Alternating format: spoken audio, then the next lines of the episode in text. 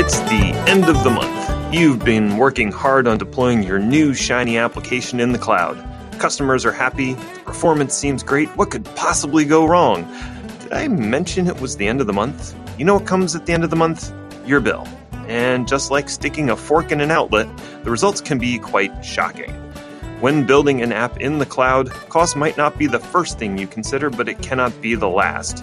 So, why don't we talk about optimizing for performance and cost, aka how I learned to keep customers and finance happy without going insane? Welcome to Day 2 Cloud, a frank discussion of what happens when cloud stops being polite and starts getting real. This is episode 4, and I am your host, Ned Bellavance, Ned1313 on the Twitters. And my guest today is Iris Classon. She's a developer and Microsoft MVP. Welcome to the show, Iris. Thank you. Thank you very much. So, uh, if you want to give the listeners a, a little bit of background on uh, how you got into IT and uh, what you're doing today. Yeah, well, uh, I'm a before this um, clinical dietitian and that just had a change of heart and then decided to start learning programming. And thus I became a .NET developer, which I think was an huh. excellent choice. And uh, I am currently working for a startup in Gothenburg in Sweden. Sweden is really big in the startup scene.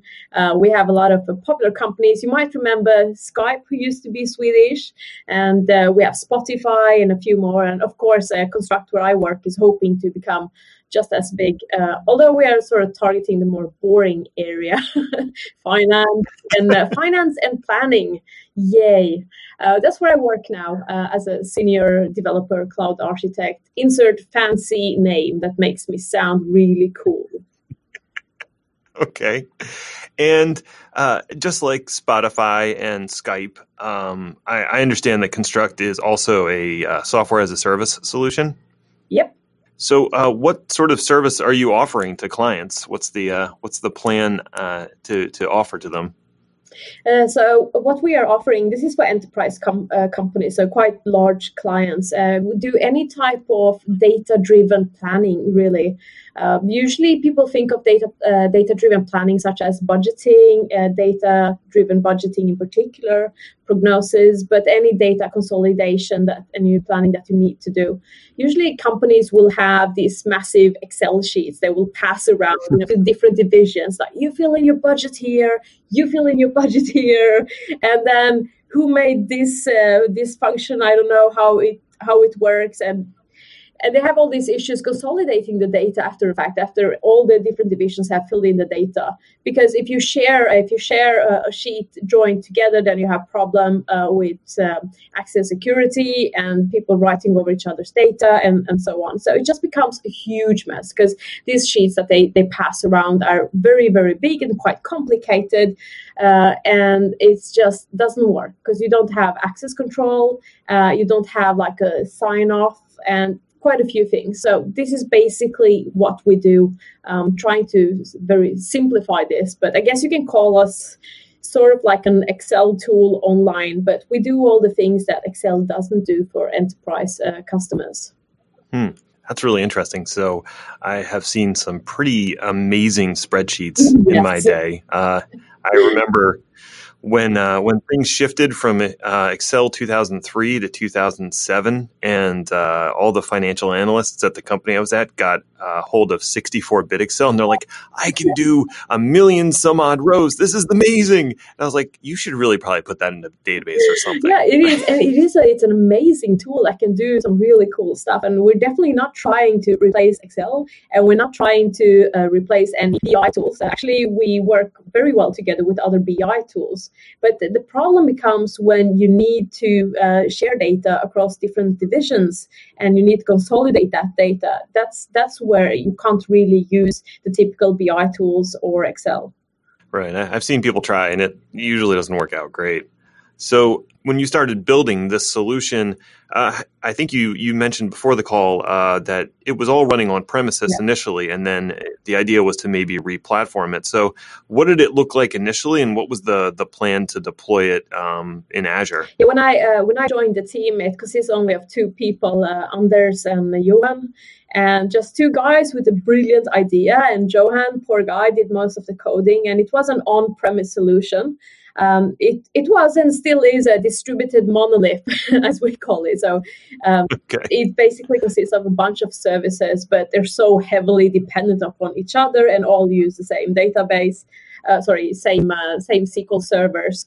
Um, so they rely on each other. So basically, you can just treat them as a monolith, even though we sort of de- deploy them separately.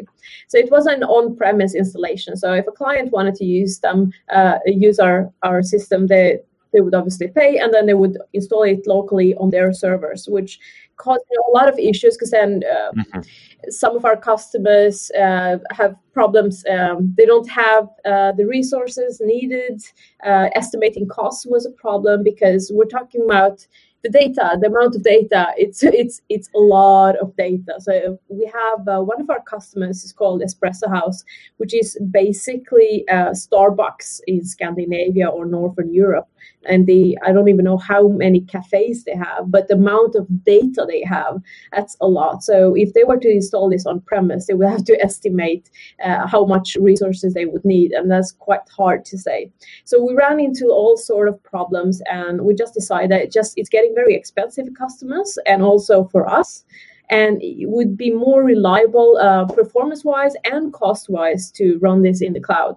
So I joined the team and I made the solution a multi tenant solution instead of being an on premise installation. And I also was the one who really wanted us to host everything on Azure and uh, was responsible for the initial setup on Azure. Okay. And when you were sort of planning that initial setup, uh, how did you envision the architecture to be deployed on Azure? Were you going to use all virtual machines or were you planning to use some of the platform as a service features? Well, I'm, I'm really happy I wasn't caught up in the whole container thing before I set it up because I had grand plans. Oh my God, the plans I had. It was going to be the best setup ever. Of course, it never gets to that. So basically, we just that the setup in the cloud was a sort of a replication of what you would do uh, if you were to set it up locally. However, we were really cool and we used cloud services. Now, I don't think that's around anymore because everybody's using Azure Service Fabric instead. but we used the, the so-called uh, cloud services uh, at the time when we set it up. I say we, but I set it up. Um, just trying to sort of share responsibilities. That in sure. the cases I really screwed up, then it wasn't me; it was us. right. Yeah, I think cloud services still exist, but they're really trying to get people away from spinning up anything yeah. new on cloud services. So I think there's still a really large deployment of cloud services and they moved the management plane over to resource manager because it used to be on the old service manager portal yeah. so they moved all the management components but i think under the covers it's still like server 2012 based uh, deployments um, so yeah i mean mo- using app service or, or something like that would would make more sense going forward I think people wanted more uh, fine grade, uh, fine grained management uh, in terms of their setup with cloud services. So it was very nice out of the box, but as soon as you wanted to tweak, uh, you ran into a few issues. And I mean, they started adding really nice things such as you know stage deployment and all that, but um, talking about uh, costs and so on, a lot of people weren't aware that when you were having things uh, suspended, it would still cost you because you would still have reserve that space. So there were just a lot of confusion, and people didn't get to do all the things they wanted to do. And I think that's why they moved away from uh, cloud services. Mm-hmm. Right, and you're still tied to certain versions of .NET, I think, on yeah. cloud service too. So you couldn't move as fast as you might want to to some of the new goodness out there. Yep. So what what did you actually end up um, setting up in Azure uh, initially, and did did you have to make immediate changes or alter it? Uh, so basically, everything everything was uh, was changed. Uh, so I I rewrote parts of the system, not the business logic, of course, uh, but mm-hmm. rewrote large parts of the system so it would work as as a shared resource deployment because obviously you have a lot of things you need to think about when you go to uh, when you when you move from an on-premise system to a multi-tenant system. Things such as are you going to is the data going to be shared in the same database? Are the tenants going to have their own database? Are they going to have their own service? Are you going to are you going to shard? Uh, and all those all those different things that you need to think about. So all that had to sort of I had to take all that in in account so what we ended up with uh, was each tenant had their own database uh, we chose to opt out of using Azure SQL. Uh, we did give it a try, but this was very early on when they didn't have all the features that we wanted. Uh, and also, it was still very expensive, and uh, the elastic pooling wasn't available yet. It was in preview, but it wasn't really 100% working for us, so we couldn't use it. And we tried to try to avoid things in preview. So we had a virtual machine with SQL set up. Uh, of course, that can get a bit expensive. And then we had virtual machines for all our different services. Um, and uh, being cloud services, we would have different deployment slots dep- depending on which environment we were in. Uh, all the VMs are behind the same virtual IP, so we could have sort of a, a proxy on the way out. So we would hide all the, the things we want to hide and only make available from the outside things. that we wanted to have available our APIs.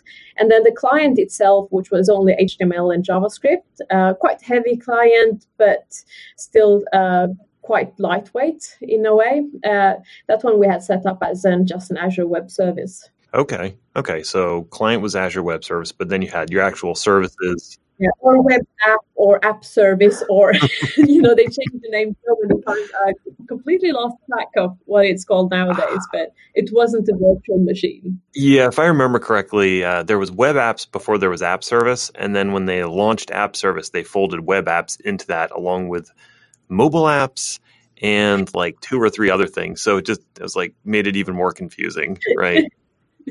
oh man, why do they do this? Why do they do this with the naming? It drives me crazy. I um I used to I used to do a lot of stuff with Windows Store apps, and they're not called Windows Store apps anymore. But I remember when they were called Metro apps. Yes, right, because they were supposed to be based on the Metro design, yeah. right, or the Metro UX, and uh, yeah, they changed to Windows Store. Microsoft, well, tech companies in general just seem to have a real problem with renaming things. And it's like, no, just stop. It, let us learn the name and stick with the name. Yep. but I suppose that's a testament to how quickly technology changes is that they feel like they need to constantly reinvent the naming as well. Well, at least they're not scared to change. I guess. Uh, and so, from a deployment standpoint, um, were you using uh, like a CI/CD pipeline to deploy your your code out to various environments, or was it more of a manual setups, or what was your uh, your automation level there? Oh dear. Okay, so my colleagues are gonna kill me for this, but but when I joined the team, we did not have a CI CD set up. So basic, I guess you could sort of say we had version control that consisted of uh, two annual commits or something. Okay. Uh, and uh, it was a copy and paste deploy. Mm-hmm. Um, yeah, uh, we don't do that anymore. So the, one of the first things before I set everything up on Azure, the first thing I did was set up a build server, and that we moved that as well to Azure, everything like that. So we used a very standard setup, um, a build server with a build service using TeamCity. I really like TeamCity, although I find myself using the command line tools more and more. So it's sort of overkill for us because it just runs a bunch of scripts really. Uh, so we use TeamCity to uh, to manage our uh, our deployment. Uh, nowadays, when we moved uh, to a local cloud provider, we're also using Octopus Deploy, which is uh, one of my favorite tools. But I guess I don't know if that's a topic for another time. well, it's interesting because in my day job, um, one of our a couple of our teams use TeamCity and Octopus pretty heavily. It's like those two are yeah are, are partners or something uh, in crime. So that makes a lot of sense. Uh, and that actually, uh, you, you, alluded to moving it back on prem. So um, we talked a little bit about the fact that cost is a factor when it comes to deploying in in the public cloud. So what happened with the Azure environment from a, a cost perspective? Well, uh, very few of us uh, ever logged in and checked out the building. So, you know, uh, being a startup, we have limited resources, both in, in terms of people and in terms of money. And uh, but we didn't spend too much time, you know, analyzing costs because we did have some investment, uh, so we did have some money available to us. And then I remember one day in particular that I logged in and I just wanted to see how things were going and I just got a notification something about the cost. And I, I looked up at the stats for the cost and they were just insane. And I remember immediately just writing on Slack to my colleagues, like, has anybody checked out the cost? Because this is this is going crazy, you know. and we we had done so many things. Uh, one of the the obvious things that I don't know if people do, but when you give developers access to Azure, they'll I don't know if everybody does that or if it's just us, you know, you just start you know creating new resources because it's click click click and it's done. Mm-hmm. if you've ever worked as a consultant and you had to beg on your knees for half a year to get a tiny little server that you know you can play around with stuff on you know some server from back in 2008 you know you're so happy that you can create all these virtual machines yourself and you can scale them up as much as you want. So you go in like yes give me all the good things and make them big and then we get somebody's going to pay. And because it's you know you usually don't pay upfront with azure you can uh, with azure reservations and a few other things uh, but usually it's just pay as you go. And oh that sucks people in really fast. Right right. Because you're thinking oh i just i need a virtual machine to test out this thing. Well, that was pretty good but maybe i want to test it at scale so why don't i triple the size of that VM, and I'll I'll I'll switch it back later, and then yes. you just forget and do yeah. something else. Uh, right? Not creating resources and and then not deleting them. And that's the thing. Like it's not enough to suspend or stop. You need to uh, you need to make sure delete the things that you're not using. That's, that's incredibly important. And when you're not using a virtual machine, deallocate it don't just stop it, deallocate it because if it's allocated, you're gonna pay for that allocation. So yeah, and start small, scale later. You know what? What's the hook? Right. Yeah, yeah. A couple really important points to, that that you touched on there is one, if you are just in the virtual machine and you issue a shutdown command, that does not deallocate the resource in Azure. So you're still paying for that VM even though you shut it down. Mm-hmm. And uh, the other thing is deleting stuff that, especially storage that you're not using. Um, I know this has bit me a few times. Uh, even if you delete a virtual machine, and I think they've changed this behavior very yeah. recently, but if the old way, if you deleted a virtual machine, it did not delete any of the backing hard drives, which like that's maybe good because maybe you find out you need that information later and they want you to be absolutely sure you don't need it. But if you don't realize that, you think, I deleted the machine. That means I'm not using the storage anymore. And uh, you are. yeah, and I'm gonna say like one really weird advice in terms uh, regarding this is when you create resources. Um, I'm just going to refer to the tools and services as resources. When you create resources, give them proper naming mm. and not let Azure do the auto naming for you because otherwise it'll be like going in your downloads folder or your desktop on your computer 10 years later and trying to remember what the hell these files were. And right. end up having to opening each one of them and go, oh, maybe I'm using this here or there, you know. Uh, I get uh, like terrified of deleting things because I'm just worried like everything's going to blow up because the names are like new VM one two three four or something. Right, right. Yeah. Oh, that's a great point. Like the fear of deletion because you don't know what that resource is doing. And what if it's part of production and you take everything down? Azure, Azure resource deletion fear. Oh, my goodness. That's uh, top 10. That's fears, right? Yeah, absolutely. We, so, yeah. Yeah, name your stuff. and uh, I would say the other thing is like, I make liberal use of resource groups so if, I, if, if, it's just a test, I'll put it in a test resource group. When I'm done, I delete the resource group and then everything is gone and I don't have to worry about impacting anything else. Yeah. Hopefully.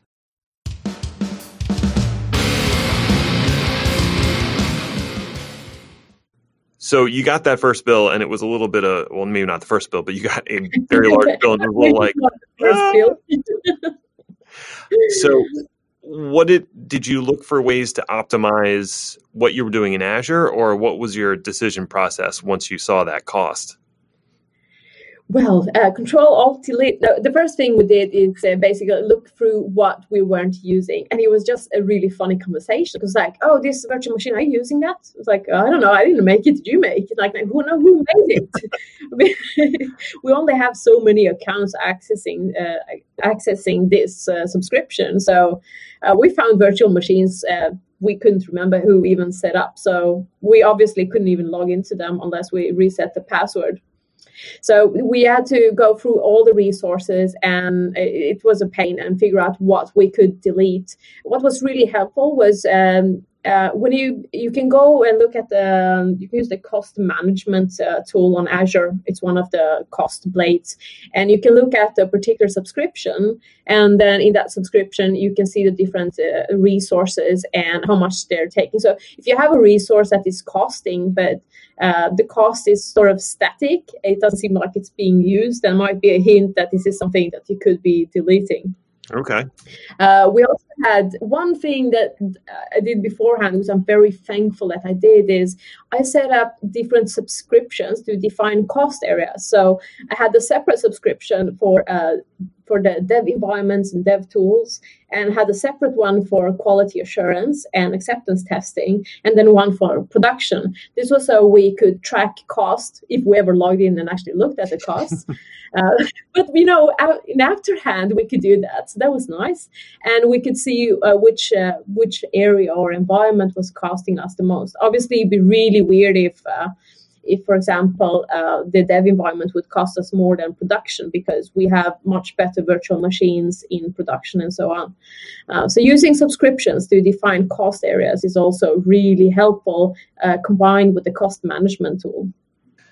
But you uh, you eventually decided to move it back, uh, move it to a different uh, cloud provider temporarily, yeah. correct? Yeah, uh, there was a, there were uh, quite a few reasons why we decided to do that. So this was just cost was just it was sort of like the, the final thing. It's like if it's going to cost us just as much uh, on a local because we're not managing our resources uh, efficiently in from a financial perspective, we might as well go local because we some of the clients we have uh, are uh, government clients and they want to have their data locally and uh, Azure didn't have uh, the regions we needed for some of the resources.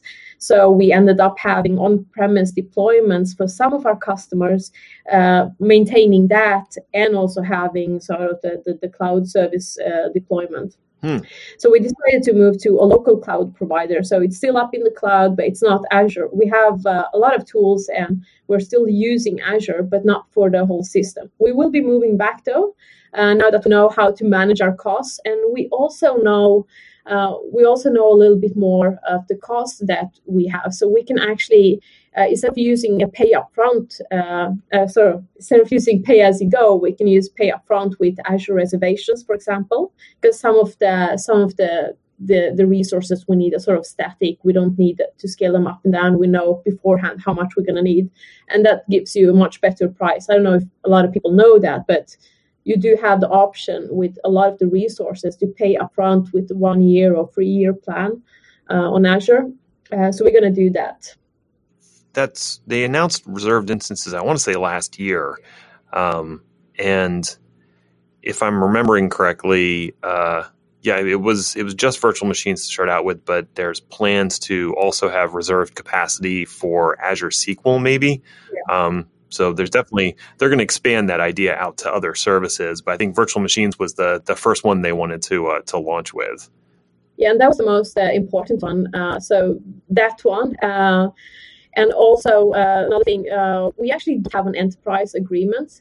we have BizSpark though, but now we're going to consider having an enterprise agreement. And there is this cost analysis tool, uh, which is in preview right now and only available for uh, enterprise agreement customers but it will be available for everybody soon, I believe.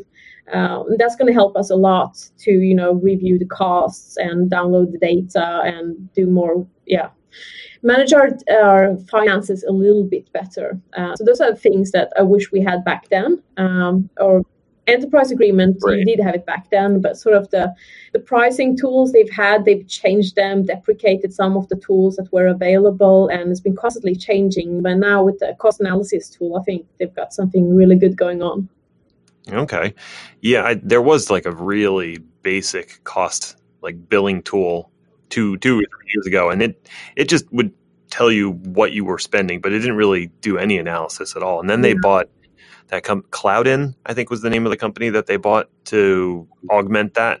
And uh, that that's probably kind of what they're rolling out now is uh, Cloudyn mixed with some other stuff to to improve that cost analysis. Yeah, there are a lot of uh, third-party tools that you can use, but I don't know. I just um, we were never comfortable with giving that type of uh, inside data to a third-party tool. Uh, so we never used any third party tool. I didn't know that uh, Azure had acquired another company uh, that did cost analysis. Uh, that's a good way to go about it. Yeah, yeah. Cloudyn, it's Cloud D Y N, I believe. It's ah. yeah. They bought them last year, uh, and I was not surprised. And then the another big player in the market, one of the third party tools was CloudHealth, and oh, they, yeah, yeah. yeah, they were acquired by VMware last year. So it seems like everybody was like, "Oh man, we got to go out and buy one of these cloud uh, spending analysis tools," and uh, that they all got bought up within like a year and a half.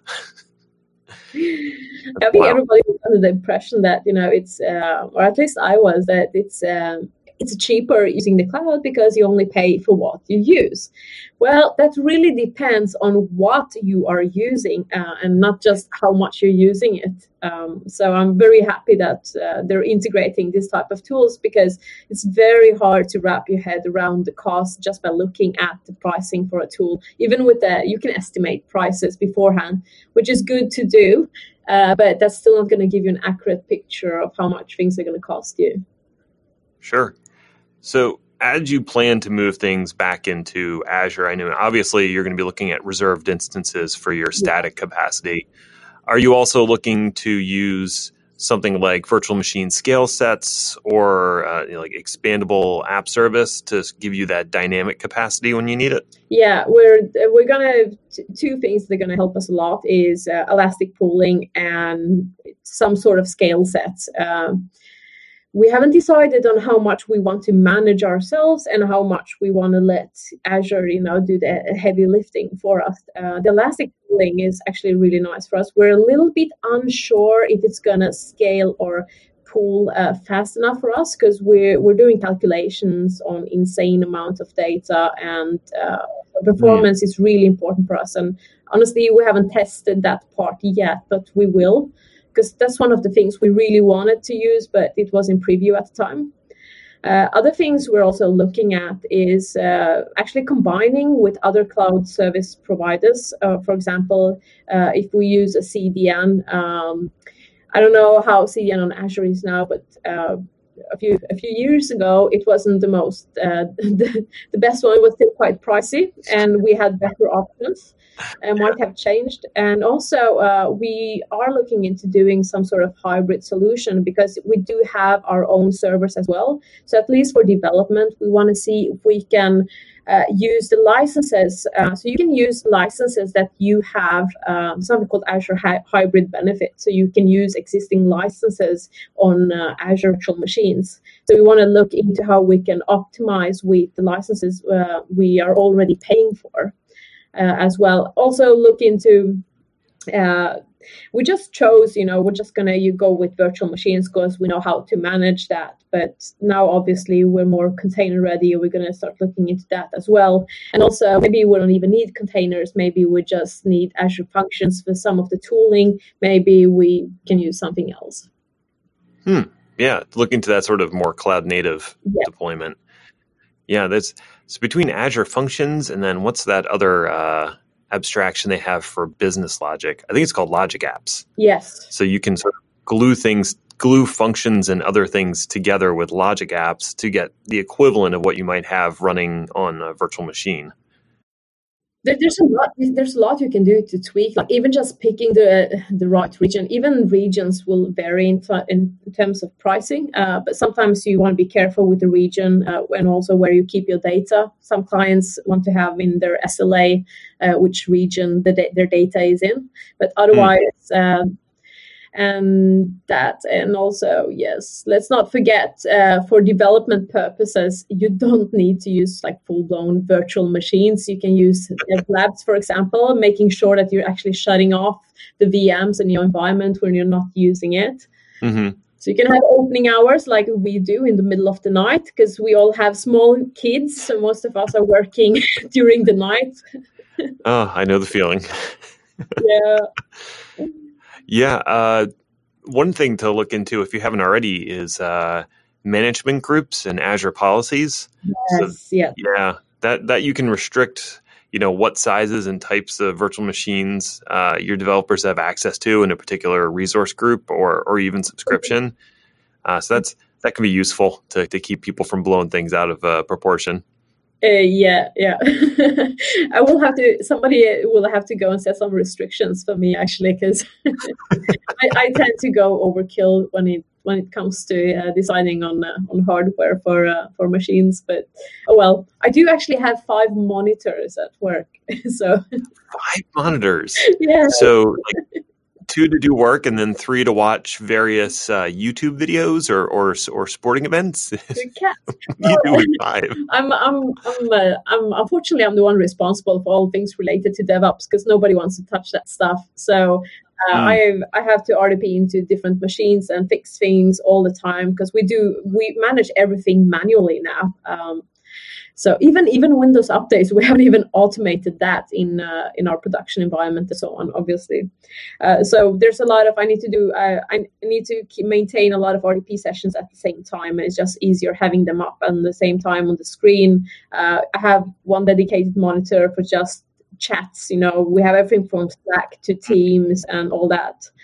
And uh, I actually use every single screen. When it comes to development, you have one screen for running your tests, you have one screen for the editor, and then you have one screen just for all the Visual Studio menus, right? The the right click menu.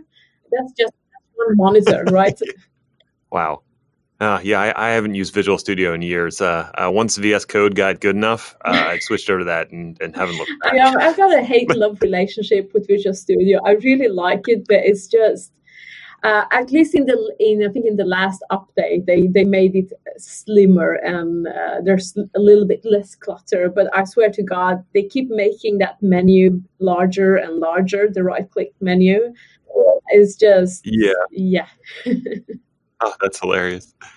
Um, one thing that you might want to consider uh, for your hybrid scenarios where you need to deploy something on premises.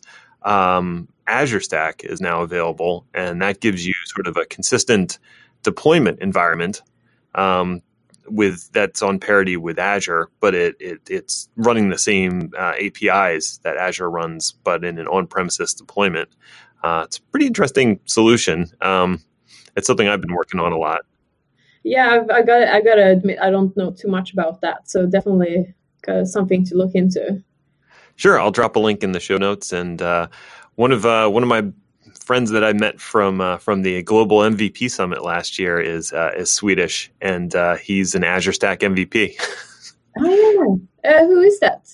Uh, Frederick um, Nielsen.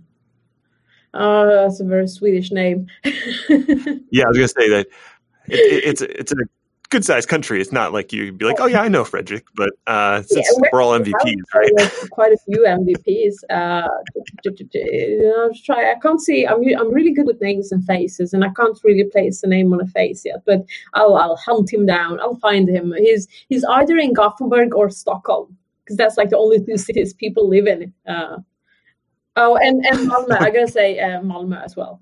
So the three things okay. I know about in Sweden. That's crazy.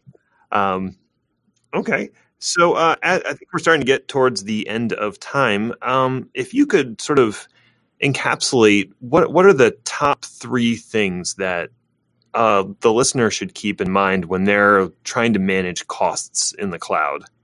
All right. Okay. Uh, number one, uh, monitor your costs uh, and do this by you know already uh, grouping your costs by using subscriptions for example um, so first thing is just monitor the costs and the second would be um, this is going to sound really obvious, uh, but it actually requires a lot of work. Make sure that you use the right tool or service or resources. So just don't go, oh, I'm going to have a virtual machine and I'm going to install Service Bus on it. You know, there are already services for that, and maybe that's better. So you don't need to dog food everything yourself and just copy. You don't want, you don't need to just lift and shift what, what you have locally because that can get really expensive. So use the right tool or resource. And the third one is if you don't use it, uh, deallocate it or even better, delete it just cleaning up after yourself. It's really, really important. All right, great. Those are some really good tips. Um, if people want to know more about you, what you're up to, see you speak somewhere, uh, where can they find out more about you? Um, most active on Twitter, just as Iris Iris Classon. Uh, my surname is spelled like class one without the e at the end. And okay. uh, there's also my blog irisclasson.com. Uh, I blog about various .NET technologies and a fair bit of Azure. And otherwise, no, that's it. Uh, there's there's other social media, but you, you don't want to go there. there it's, it's a lot of babyish right now because obviously my baby is the cutest in the whole world. Nobody has seen a cute baby like this before. He's a miracle and he's so smart. Oh my God, he's six weeks old. Yeah. Oh, I remember when my kids took over my social media feed too. yeah, I was, I was not gonna. I'm not gonna be like one of those people. I'm not. I'm. Mm, but just this one photo because he's really cute when he's growing up on me. That's right. You can't wait to show those photos when when they're older too. So. Yeah that's good stuff. All right. Well, thank you, Iris, so much for appearing on the podcast. I really appreciate it. Yeah, thank you for having me. It was a good conversation. Thanks to Iris for appearing on Day 2 Cloud, and thanks to you, dear listener, for tuning in. If you like the show, please subscribe and let me know on Twitter. If you have suggestions for future shows, I'd love to hear them. Until then, just remember cloud is what happens while IT is making other plans.